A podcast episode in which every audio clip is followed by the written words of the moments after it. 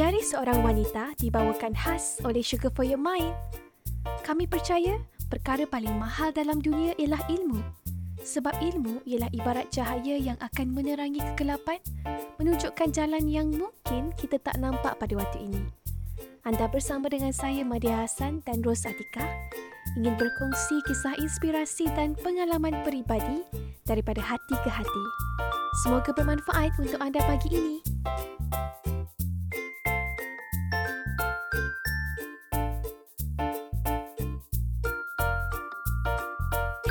Hai semua, Assalamualaikum. Anda bersama dengan saya Maria Hassan dan Kak Ros.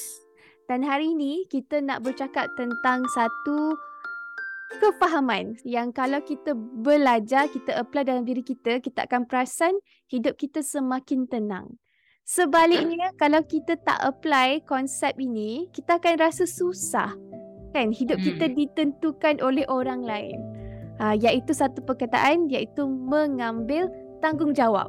Ha, silap dua Yes. perkataan. Mm. dua Ah, Take perkataan. responsibility. Take responsibility. Kan Yeah. dalam uh, psikologi kita panggil ni self responsibility. Yeah. Iaitu satu Mm, mm. konsep sebenarnya kita yang bertanggungjawab dengan apa yang kita fikir, apa yang kita rasa, tindakan Mm. kita. Dan semua orang mesti pernah lalui fasa di mana dia sebelum tu dia tak ambil tanggungjawab, kurang lah. Kurang Mm. mengambil tanggungjawab kepada lebih mengambil tanggungjawab. Ha, Kak Ros Betul. pernah tak mengalami pengalaman macam tu Kak Ros? Of course. Kita Course. melalui zaman-zaman fasa apa? Pembesaran. kan daripada Hmm. kecil, remaja. So tanggungjawab tu berbeza-beza. Ha. Betul-betul. Macam Madi kan, apa yang membuatkan Madi terfikirlah benda ni. Sebab kadang-kadang kita rasa kita dah mengambil tanggungjawab. Tapi hakikatnya masih banyak lagi yang kita boleh ambil tanggungjawab. Dalam erti kata Betul. lain macam ni lah. Selagi mana kita menyalahkan orang lain, selagi mana kita meletakkan salah tu kepada orang lain, kepada situasi, kepada benda luaran ni, selagi itulah, sebanyak itulah kita sebenarnya tidak mengambil tanggungjawab. Ha, sebaliknya, Betul. lagi banyak kita take responsibility, lagi kita bertanggungjawab lah. Ha, kan? Alkat tengok tak cerita Mak Kilau hari tu? Tengok, tengok. Tengok kan?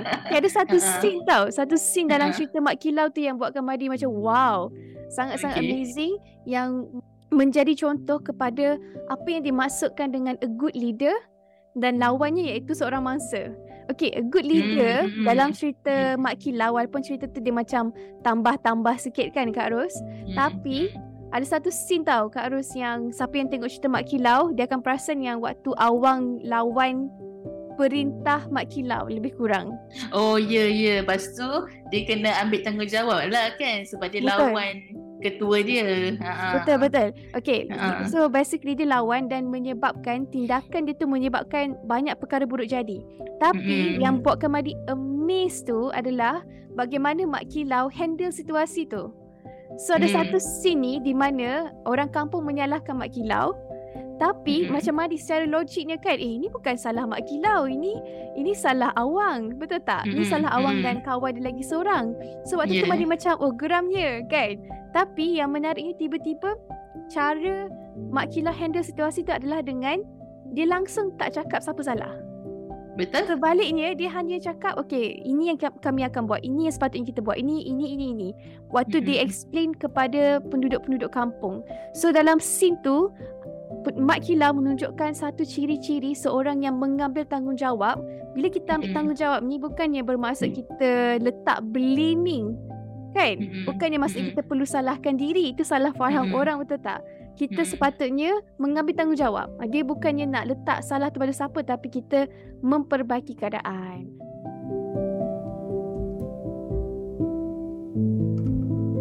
Kak Ros boleh ingat tak apa-apa pengalaman spesifik Kak Ros lah yang kita boleh bagi inspirasi kepada orang sebab Kan kadang-kadang kita kena muasabah diri kan. Bila ada terjadi sesuatu yang suka sejauh mana kita sebenarnya ambil tanggungjawab. Ha, Kak Ros Mm. macam mana? Dia sama Dia macam ni lah. Dia setiap orang Dia akan melalui proses Apa tu Responsibility yang berbeza-beza. So contohlah ke, kita kecil kita kecil kita tak ada tanggungjawab apa-apa pun kita just main nangis kan. Waktu kita pergi sekolah. Tak, bila dah masuk sekolah kita tanggungjawab kita belajar.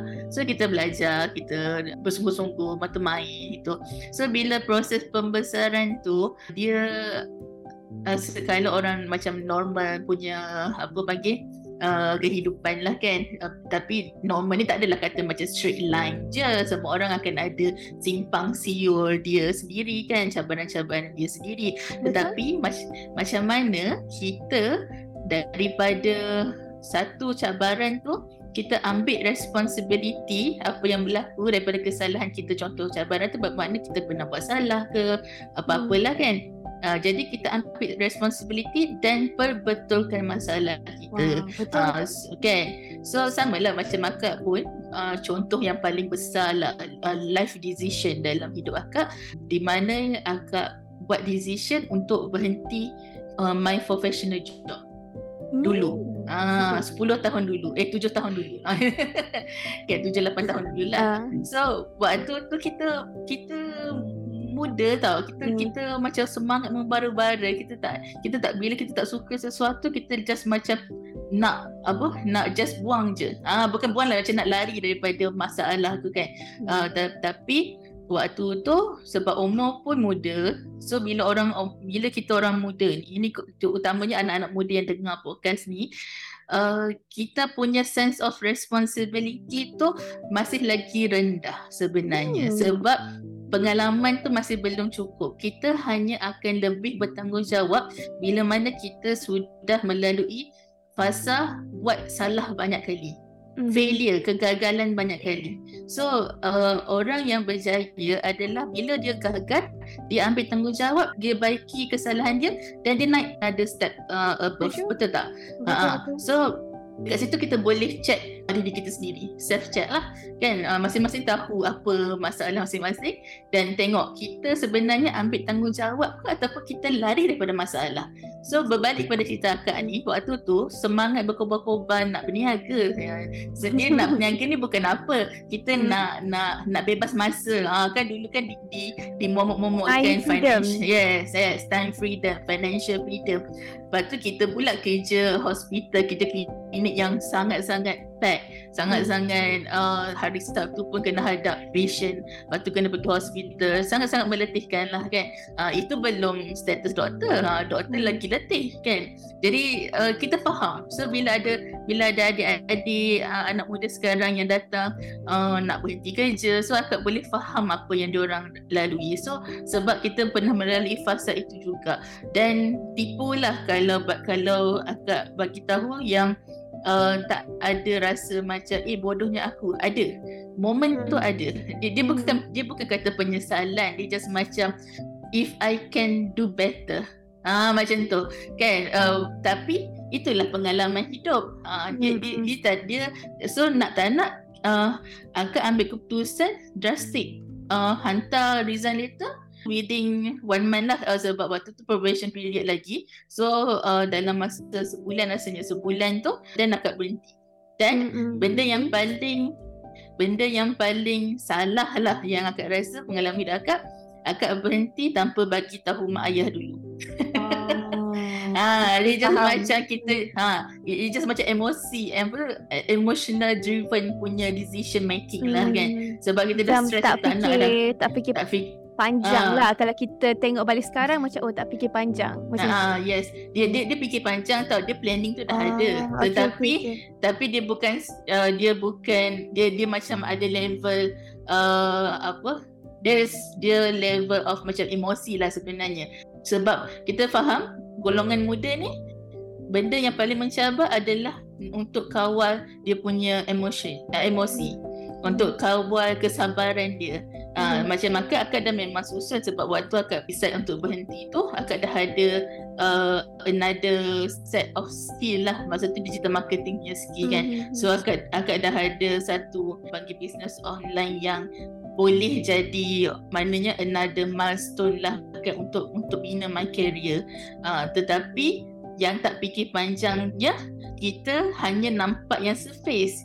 Kita tak nampak bila kita terjun dalam another bidang yang kita pun baru lagi on fasa satu lah on surface punya knowledge dan pengalaman pun tak banyak. Actually kita sebenarnya terjun lubang. So it's not that easy unless you ada unless you memang anak orang uh, mega holding mega holding kan? Uh, so kalau kalau you jatuh lubang dalam macam mana pun you ada backup pencutan hutang kat belakang tak apalah kan.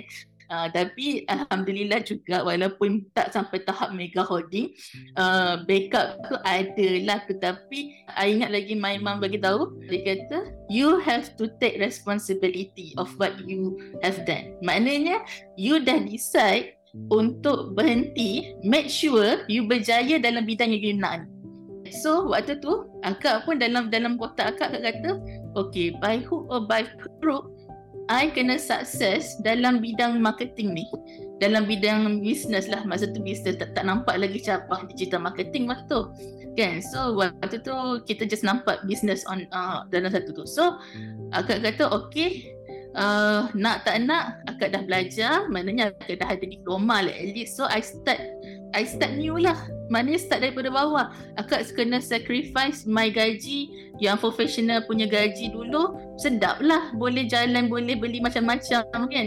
Tapi Bila you dah terjun dalam satu bidang baru From zero From scratch Dan you tak ada pengalaman yang cukup lagi untuk bidang tu you hanya ada diploma diploma bisnes dari you you faham tak? You you sebenarnya downgrade your skill lah. Maknanya two different pathway kan tapi nak tak nak you have to take responsibility.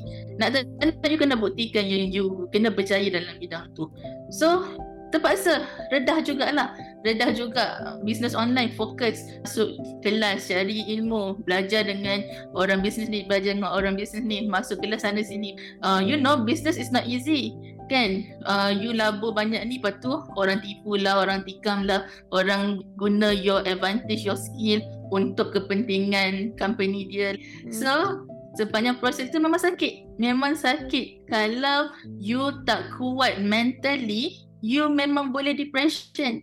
Dan waktu tu, aku tak boleh balik kepada family and mengatakan, uh, Mami, nak uh, patah balik ke ataupun I don't know what to do. No, sebab my mom dah set dia kata you yang pilih benda ni, you take responsibility, make sure you success make sure you success kan so mm-hmm. no uh, uh, tak tak boleh turning no turning back lah Uh, yeah. So waktu tu kita usaha sendiri uh, Of course lah uh, My parents support juga Macam bagi modal sikit ke apa benda Yelah mm. mana ada mak ayah nak tengok anak merana Ya yeah. uh, Tapi betul, Tapi Tapi dia, Kita Nak cakapnya kita ambil tanggungjawab tu Walaupun uh, Kau kena berkorban apa saja walau apa hmm, ah, walau, walau apa, apa pun yang terjadi lah sebab terjadi. akak cakap tadi yang dia punya perjalanan tu dia tak smooth kan akak kan dia tak smooth ha, dia takkan smooth. ya dia takkan smooth. Sebab tu tu lah akak rasa life lesson terbesar.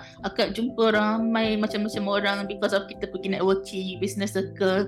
Lepas tu kita jumpa kita buat partnership kan. Business partnership dengan A lepas tu dengan B dengan C. Lepas tu tak jadi. Orang tikam orang ni orang tu macam-macam lah. Uh, dan waktu tu adakah you nak salahkan orang tu? Ah, betul tak? Ha betul, waktu tu ha waktu tu akak sentiasa reflect di dalam okey kenapa aku jumpa orang macam ni? Hmm? kenapa aku jumpa orang macam ni? Aku tak boleh nak salahkan 100% orang macam ni. So waktu tu uh, waktu tu lah akak uh, sentiasa berpegang kepada anything happen in our life kita kena check diri kita dulu. Yeah, take our uh, take our responsibility dulu. So hmm. kita tak boleh nak control orang lain, tak boleh nak ubah orang lain, tak boleh nak salahkan orang lain. Kita tengok apa yang kita boleh ubah uh, dalam diri kita. Bila akak dapat kesedaran tu? That that dia uh, along a long process lah. So dia bukanlah uh, macam lah. dia bukanlah macam like tiba-tiba akak buat satu benda pap eh tukar mindset dia macam oh, over time dia macam makin clear yang oh betul nah. mindset tu lah mindset nah. yang memang akak pegang bila setiap kali terjadi sesuatu yang tak best lah yang kita tak nak. Ya. Yeah. Mm-hmm. Dan nak nak ada mindset ni, nak tak nak you kena belajar. So uh, so akak membina mindset ni daripada universiti lagi akak dah join banyak uh, business punya seminar hmm. kan uh, macam-macam lah business, uh, seminar kat luar ni. So kita waktu universiti tu kita dah prepare maknanya kita dah fit our mind dengan positif punya input dengan uh, motivational punya input semua kan untuk bina jati diri kita lah. Untuk hmm. kita nampak clearer path sebab waktu waktu universiti tu memang akak dah innerly struggle. Akak mm-hmm. tak nak akak tak suka apa yang akak belajar. That's why that's why akak ada yeah. uh, that's why akak start macam dari awal prepare okay I need another alternative punya skill macam ni macam ni kan. Ah, so kita balance nice. lah uh, so waktu tu memang mhm. struggle memang kita akan struggle macam kita akan kata Allah tak best lah ni tak best lah tu tak best lah ni uh, tetapi apa yang tak best tu adalah itu yang Allah kata apa yang kita tak suka tu sebenarnya Allah letak waktu itu adalah yang terbaik untuk kita. So now, ha, so now actually waktu akak berhenti kerja as audiologist tu, uh, waktu tu akak niat dalam hati kata ya Allah, uh, one day aku akan berbakti balik dalam bidang ni. Waktu tu akak dah memang clear lah. Aku akak bukan kata emotionally buat decision yang akak tak minat. No, dia sebenarnya kita minat nak bantu patient tu kan orang sakit apa benda semua ni. Tetapi akak rasa ini ini my personal punya view yeah. je ya. lah kan uh-huh. uh, sebab secara peribadi akak rasa akak tak mampu untuk buat bisnes atas kesakitan orang lain you know that that kind of ini, ini sorry lah kalau siapa-siapa yang dengar yang ada bisnes hmm. ini apa semua uh, no offense ini hanya pandangan uh, peribadi peribadi pandangan okay. peribadi saja but then hmm. benda tu perlu sebab kan orang nak nak nak dapat access. Macam mana kan nak harapkan hospital mana cukup kan? So betul, nak betul. nak kena pergi private. So benda tu perlu untuk uh, fulfill needs different people lah kan betul, macam betul. tu so dan uh, waktu tu akak kata one day akak akan akak akan balik kepada bidang akak my professional hmm. fee dan akak akan berbakti juga so alhamdulillah after 10 years sekarang ni tahun ni kita uh, dekat akak apa tu my my team NGO kita ada bantu golongan orang-orang yang okay pendengaran so kita ya. so masa dalam 10 tahun tu akan nampak Allah sebenarnya sentiasa bimbing kita sentiasa sentiasa tak lari lah daripada apa yang kita niatkan uh, so betul. sebenarnya pen, uh, pentinglah untuk kita sentiasa ambil tanggungjawab kita mungkin tak suka sesuatu pada saat ini tetapi percayalah apa yang kita tak suka tu sebenarnya itu yang membentuk kita yang baik untuk kita pada waktu itu. Tetapi bukan bermakna kita perlu stay selama-lamanya kat situ. Dan cari ilmu untuk at least kita start melangkah uh, ke depan lah. Betul, uh, macam tu lah. Sangat Madi pula macam mana? Mai suka uh. sebab uh, bila akak cerita yang akak, ayat akak kan orang yang berjaya ialah orang yang sentiasa check diri dia. Orang Betul. yang sentiasa bila ada sesuatu benda yang buruk terjadi, tak kisahlah dekat mana-mana pun sebenarnya. Macam akak, akak cerita dari segi tempat kerja kan. Tapi mm-hmm. dia boleh jadi dekat rumah, dia boleh jadi mm-hmm. kalau orang dah ada anak dengan anak-anak, dia boleh jadi Betul. dekat sekolah, dia boleh jadi dekat antara orang atas dengan orang bawahan, dekat mana-mana saja sebenarnya sesuatu yang buruk boleh terjadi.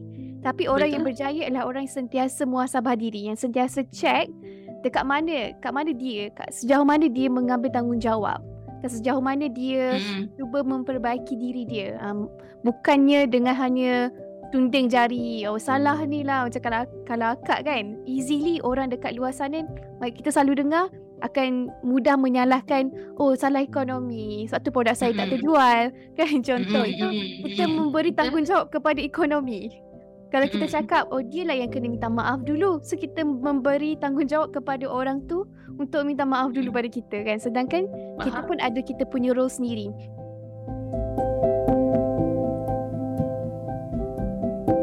Macam Maria pula, kalau akak dapat kefahaman tu, that mindset shift tu kan waktu akak kira akak cakap apa terjun lubang. kira akak, kira amazing lah sebab akak terjun lubang and akak tak boleh patah balik. Tapi akak ambil benda tu sebagai satu proses lah yang memang sebenarnya susah untuk akak tapi benda tu membuat akak faham benda ni. Yeah. And dia bukannya sekali sekali tukar pak macam tu tapi dia macam satu proses yang sikit-sikit mm-hmm. membentuk.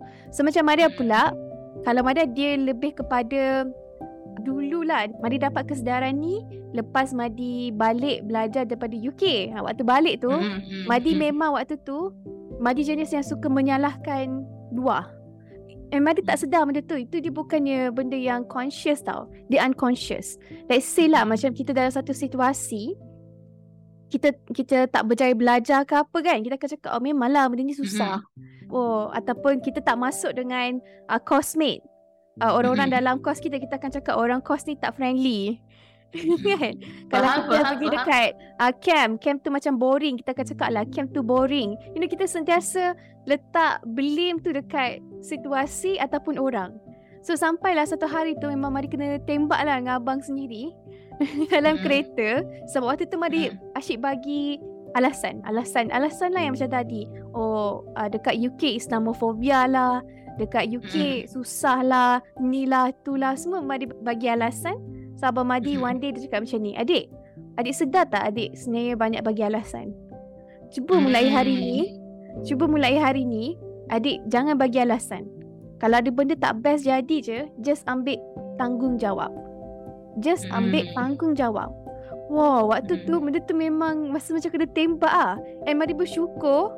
Mari rasa Mari pernah beritahu kot. Itu antara satu kritikan yang membina yang memang Mari sangat bersyukur sebab benda tu akak dia membentuk karakter Madi. So, Mm, mm. lepas Madi reflect kan muhasabah oh, betul lah selama hari ni tak pernah aku sedar yang aku sebenarnya sedang bagi banyak alasan, sedang Mm. menyalahkan orang, sedang menyalahkan Hmm. situasi. So, Mm. lagi banyak kita menyalahkan orang, menyalahkan situasi, lagi kita rasa not empowered. Rasa powerless. Rasa Faham. macam kita ni tak ada daya. Sedangkan Mm, kita ni sebenarnya ada banyak kuasa untuk mempengaruhi suasana. Bukanlah kita Faham. boleh kawal semua Mm. benda tapi kita boleh. Mm. Sebenarnya kita ada that power kalau kita sedar. Lepas tu akan impact dia lepas Madi sedar benda tu dan Madi try apply, apply, apply. Basically daripada orang yang tak sedar diri, yang menyalahkan situasi kepada Mm-mm. orang yang lebih sedar diri lah, yang mengambil tanggungjawab, memang hidup Madi improve. Dekat tempat Faham. kerja, Madi boleh nampak the reason kenapa Madi boleh improve so much daripada hari first Madi start kerja, Mm, dalam keadaan Madi tak ada appropriate appropriate apa orang kata? Proper education background yang boleh prepare Madi pada benda tu. Tapi disebabkan Madi apply mindset yang abang Madi tembak Madi ni Madi boleh improve so much.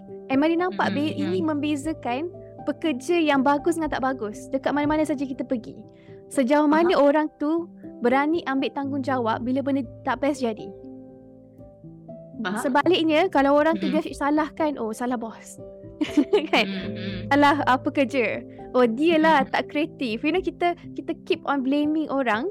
Memang dia akan stuck kat tempat dia. Dia akan dia Betul. akan perasan dia akan stuck. Jadi kita pelik kenapa setengah orang dia tak dia perubahan dekat situ. Dalam relationship Betul. sama je kan.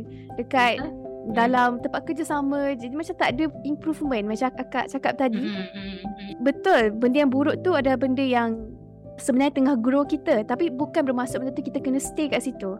Kita kena cari jalan untuk improvise, untuk tanya apa lagi aku boleh improve.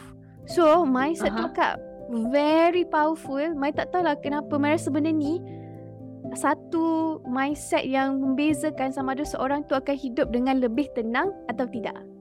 Okay, Faham. tapi tapi Hmm. akak sebenarnya Madi baru belajar satu benda.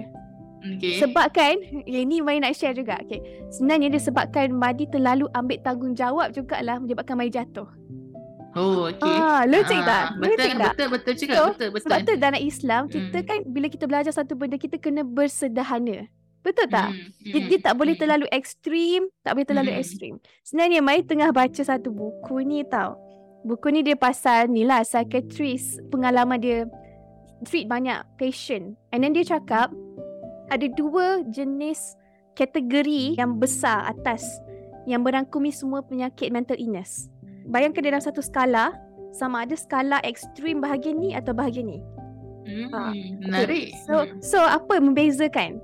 Satu golongan ni yang extremely take too much responsibility. Let's say lah dia pergi dekat satu tempat uh, orang tak suka aku sebab aku macam ni, sebab aku macam tu, aku sepatutnya macam ni, aku you know dia ada dia ada certain linguistic kata-kata yang dia orang akan guna. So this Hmm. group took too much responsibility and diorang ni akan jatuh juga. Faham? Another pula on the another extreme opposite dalam skala tu adalah orang yang tak mengambil tanggungjawab. Yang kita merasa orang lain yang salah. Kita memberi kuasa kepada sekeliling kita menentukan kita punya status emosi, status fikiran kita. Logik tak? Mm-mm. Ini dipanggil Logik, sebagai logik. ini dipanggil sebagai Hmm. character disorder. Mm-mm. So so Faham? contoh lah dia bagi contoh ada pesakit tu dia cakap dia lonely. Lepas tu dia tanya lah kenapa awak lonely? Oh sebab saya tak boleh drive. Oh kenapa awak tak drive ke club community dia? Sebab kereta tu auto. You know, dia kan bagi alasan alasan tu adalah macam dia tak boleh control benda tu. Which is kita dululah tapi kita minor. Kita tak extreme. Mm-mm. So selalunya kalau uh, level kita jumpa tak ada masalah untuk kita jumpa professional kan go Mhm. seek help tapi nak cakapnya dalam buku tu doktor tu cakap Yelah orang yang ekstrim lah macam mana kita kalau kita banyak makan manis kita boleh dapat diabetes. So diabetes sudah kira ekstrim. Macam tu juga dengan Mhm. mental illness sudah kuat ekstrim menyebabkan dia perlukan additional support. Macam memang betul ada setengah situasi atau orang yang memang betul-betul toxic. Betul-betul kita tahu. So, kita dalam keadaan kita mengambil tanggungjawab, kita jangan sampai kita cuba mengawal benda kita ada kawal. Memang ada Betul. setengah orang yang akan benci kita for no reason. Betul Mm-mm. tak? Betul. So, this person pula took too much responsibility. So, Mari macam, Mm-mm. oh it makes sense. Sebab Mm-mm. sebab Mari pernah on both side. Maybe tak terlalu ekstrim sampai menyebabkan teruk. Tapi Mm-mm. at least both side Mari pernah rasa. Pernah rasa. Ha. Pernah rasa sebenarnya macam, oh Mm. patutlah. Sebab hari tu Mari terlalu cuba mengawal apa yang Mari tak sepatutnya kawal. So, Betul. kita kena let loose kan. Dalam Islam kita apa-apa yang kita Sederhana. belajar sederhana somewhere in between so mana macam okay Mm-mm. itulah so Mm. itu sebenarnya satu pelajaran baru yang Madi dapat macam akak tahu tak aha moment macam Mm-mm. ah patutlah and dua-dua ni dia ada language dia dia ada betul. kata-kata dia orang akan guna orang yang Mm-mm. character disorder ni dia akan cakap oh saya tak boleh saya tak mampu Mm. Susah. yang the other Mm. side yang took too much responsibility pula akan cakap saya sepatutnya buat macam ni, saya sepatutnya buat macam tu. Kenapa dengan saya ni? What's wrong with me? You know. Mm. akan like very extreme on both side. Mm-mm. So, macam interesting Betul, kan? betul. Sebenarnya kita ni, kita kalau kita faham betul-betul konsep Islam moderation yang sederhana tu, semua semua benda akan mudah tau. betul betul. Betul. Uh, kita tak boleh terlalu ekstrim, tak boleh juga terlalu macam lower sangat. Kan? Uh, akak pun pernah ada momen yang macam terlalu ambil responsibility tu. Uh, uh, macam sekarang position akak dekat tempat kerja kita ketua. So kadang-kadang kita nak make sure everything is uh, on a right path, lepas tu on the right track. Lepas tu kita nak make sure banyak benda Yelah banyak benda kan urusan kerja kan supaya benda tu smooth. So kadang-kadang akak pun terbawa-bawa juga macam terlalu take responsibility macam uh, nak kata control jugalah. Dia bukan control apa kita keep on follow up uh, our Mhm. team apa benda semua. So uh, so sometimes benda tu buat orang tak selesa. Ya. Ah, so waktu tu akak belajar ke macam akak akak bagi tahu my team akak kata uh, bekerja dalam uh, team akak very simple. You buat je kerja macam mana you boleh buat. But then I, I akan bagi deadline. So uh, um, masa deadline tu kita akan review kita akan uh, revise kita akan improve apa yang apa yang dah siap lah. So Mm-mm. dia dia orang bebas lah. Dia orang bebas untuk buat kerja macam mana pun. Dan in, fact sekarang uh, sekarang pun dekat office akak pun kita dah apply uh, flexibility of uh, time apa office Hmm. hour. Hmm, Ah so semua ah so semua orang bebas untuk pilih uh, pukul berapa dia nak datang dan pukul berapa dia nak balik tapi within time frame lah maknanya cukup Hmm. 8 jam dan then, then dia orang boleh uh, balik. So uh, itu actually betul-betul proven dan membantu productivity. Oh ya ke? Memang ya betul. Hmm. Interesting. Sebab sebab apa? Sebab kita letakkan tanggungjawab kita tu kepada uh, team. Ah, kita tidak ambil semua tanggungjawab kita letak daripada diri kita. Team akan rimas. Ah, so bila kita buat macam tu, kita bagi kebebasan, team akan rasa bertanggungjawab atas diri dia sendiri, atas kerja dia sendiri. So, ah, so productivity pun akan lebih bagus. Ah, Wow. Wah, ni, Kecuali ni power ya, tips ni untuk orang ya, yang ini leadership. organisasi Ah, ya. ya, Hmm. betul. Ini ini pun akan baca akan ada baca satu buku pasal leadership which is Hmm. benda tu pun memang proven. Scientifically proven. Ah, dia check. Sebab apa? Sebab macam cu- cuba cuba test dengan budak-budak juga. Even budak-budak pun kalau kita cakap no, makin dia buat. Betul betul. Kan, Sebab kalau kita, manusia ha. Sangat sukakan pilihan. Dia orang dia orang Ya. dia orang adalah makhluk yang memang ada akal kan. Mm, Memang mm. dia orang suka memilih. Ha. Dia orang Ya. suka ada pilihan. Ya, Hmm. that's why bila kita relate balik dengan Islam, kenapa Allah kata setiap manusia itu adalah khalifah di atas muka bumi? Memang pun setiap daripada kita ni adalah ketua, pemimpin. Sekurang-kurangnya pemimpin untuk diri kita sendiri. Kita yang pimpin betul. diri kita sendiri. Ya. Uh, jadi itulah so sebenarnya tanggungjawab tu bukan untuk kita tak ambil langsung dan juga bukan untuk kita ambil semua tanggungjawab. Ha, contoh dalam family, tanggungjawab suami pun kita nak buat, tanggungjawab anak pun. So that's why penat. Ha, that's why suri rumah penat. Betul betul. Kan? Betul, So, lepas tu mem- mula membebel yang kata suami tak bertanggungjawab. Saya dah buat Sedangkan- macam-macam. saya dah buat macam-macam. Padahal dia tak sedar semua benda dia hidangkan untuk suami tanpa bagi tahu suami tolong saya ni ni ni uh, kita share kita share our responsibility kan kita okay ni Betul. tugas awak tugas saya ni ni actually boleh je Boleh betul. Ah, Betul. Uh, actually bekat sebenarnya memang Hmm. Mai suka satu ayat akad tu yang perempuan jangan cuba menjadi superwoman eh. woman betul ha Woman. jangan Saya sangat setuju sebab sebenarnya macam Madi kan ini antara my uh, recent reflection lah.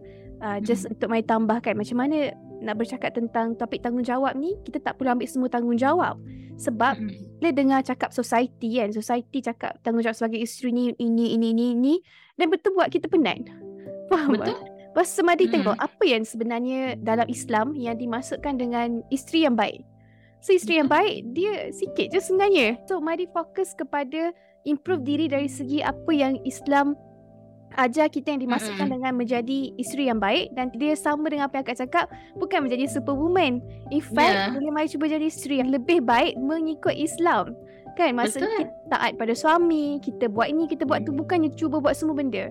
So in fact, in return Alhamdulillah lah macam daripada awal Madi kahwin apa semua Mai tak cuba jadi superwoman Ataupun mungkin lah Madi ada ter-ter ke apa kan Tapi Mai Mm, perasan my husband banyak membantu Sebab Madi memerhati lah orang sekeliling kan. Mhm. Madi macam Mai tak cuba tunjuk kuat Tak cuba apa semua. Madi macam just let mhm. loose myself. And my husband yang banyak bantu sebenarnya. Even macam benda-benda yang kecil pun kan Macam mm, membantu. So Madi rasa benda tu dia take our understanding of responsibility to the next level. mm, tanggungjawab bukan maksud kita makan semua mm, mm. menyalahkan diri kan Mm-mm. bukan pula menyalahkan situasi dan bukan juga Mm-mm. mengambil semua tanggungjawab sampai level micromanage kan Betul. sampai sampai level acah-acah uh, superwoman sebab nak balance dan macam akak cakap tadi lah Islam sangat sempurna Islam sebenarnya dah memberi kita panduan guideline tanggungjawab apa sebenarnya kita sepatutnya ambil ha, dan tanggungjawab apa yang sepatutnya kita boleh let loose kan? Tidak mengawal apa yang kita tidak sepatutnya kawal. Kalau akak boleh rapkan lah secara simple macam mana kita ni nak mendidik diri kita untuk jadi orang yang lebih bertanggungjawab supaya akhirnya kita jadi orang yang lebih tenang, hidup kita lebih best dan lebih berjaya dalam semua yang kita buat, akak. Macam kalau agak every time kita buat mistake, kita refresh diri kita. Oh, So, ha, kita refresh diri kita dan kita baiki. mm-hmm. Ha, dan uh, tanggungjawab yang paling simple tapi powerful, kita ambil tanggungjawab untuk minta maaf dengan orang yang kita buat salah. Oh, powerful itu lah paling akak. susah. Oh, Ha, itu paling susah. Tapi, tapi Itu paling powerful. susah. Dan Ah. Allah mengangkat darjat orang Mm-mm. yang meminta maaf, betul tak? Betul, betul. Ha. Itu itu tanggungjawab kita dengan manusia. Maknanya hak kita dengan manusia. Dan juga kita pun sebagai hamba, kita pun ada tanggungjawab kita terhadap Allah. Sebab maknanya hak Allah dekat atas kita. Dan kita pun kena berhati-hati. Jangan sampai kita ambil tanggungjawab Allah, kerja Allah tu. Ah, sebab ramai ya, ramai Hmm. orang nak rizak tapi Allah Allah kata rizak tu hak dia. Wow. Kan? Kita hanya berusaha. Berjaya tak berjaya itu hak Allah. Uh, so it, itu pun kena pandai beza. Uh, itulah yang kalau akak boleh share dan mungkin boleh reflect untuk semua orang. Benda tu akak belajar, guru akak belajar. Sebab kita kita seorang yang sangat determination yang ada ada ambition. Kadang-kadang kita terlupa yang kita dah ambil tanggungjawab Tuhan. Betul, kita betul, nak betul. sangat benda berjaya. Sedangkan bila Allah tak bagi, kita kena reda. Ha, macam tu lah. Betul, Hmm. saya setuju. Saya pernah dengar seorang penceramah lah dekat Malaysia dia cakap, jangan buat Mm. kerja Tuhan. Ayat Ya. kasar sikit lah tapi betul. Jangan buat kerja Betul. Tuhan. Ha. Wow, okay, Mm. sangat powerful.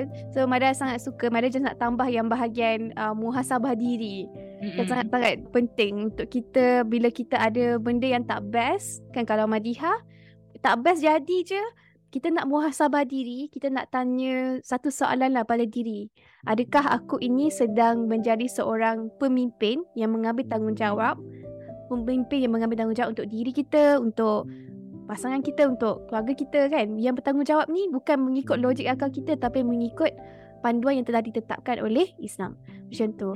Atau kalau tidak kita akan jadi mangsa. Kita akan sentiasa menyalahkan kan kita akan sentiasa Betul. meletakkan luaran ni lah yang menentukan dalaman kita dan itulah Betul. kesengsaraan yang paling besar. Betul tak Kak Ros?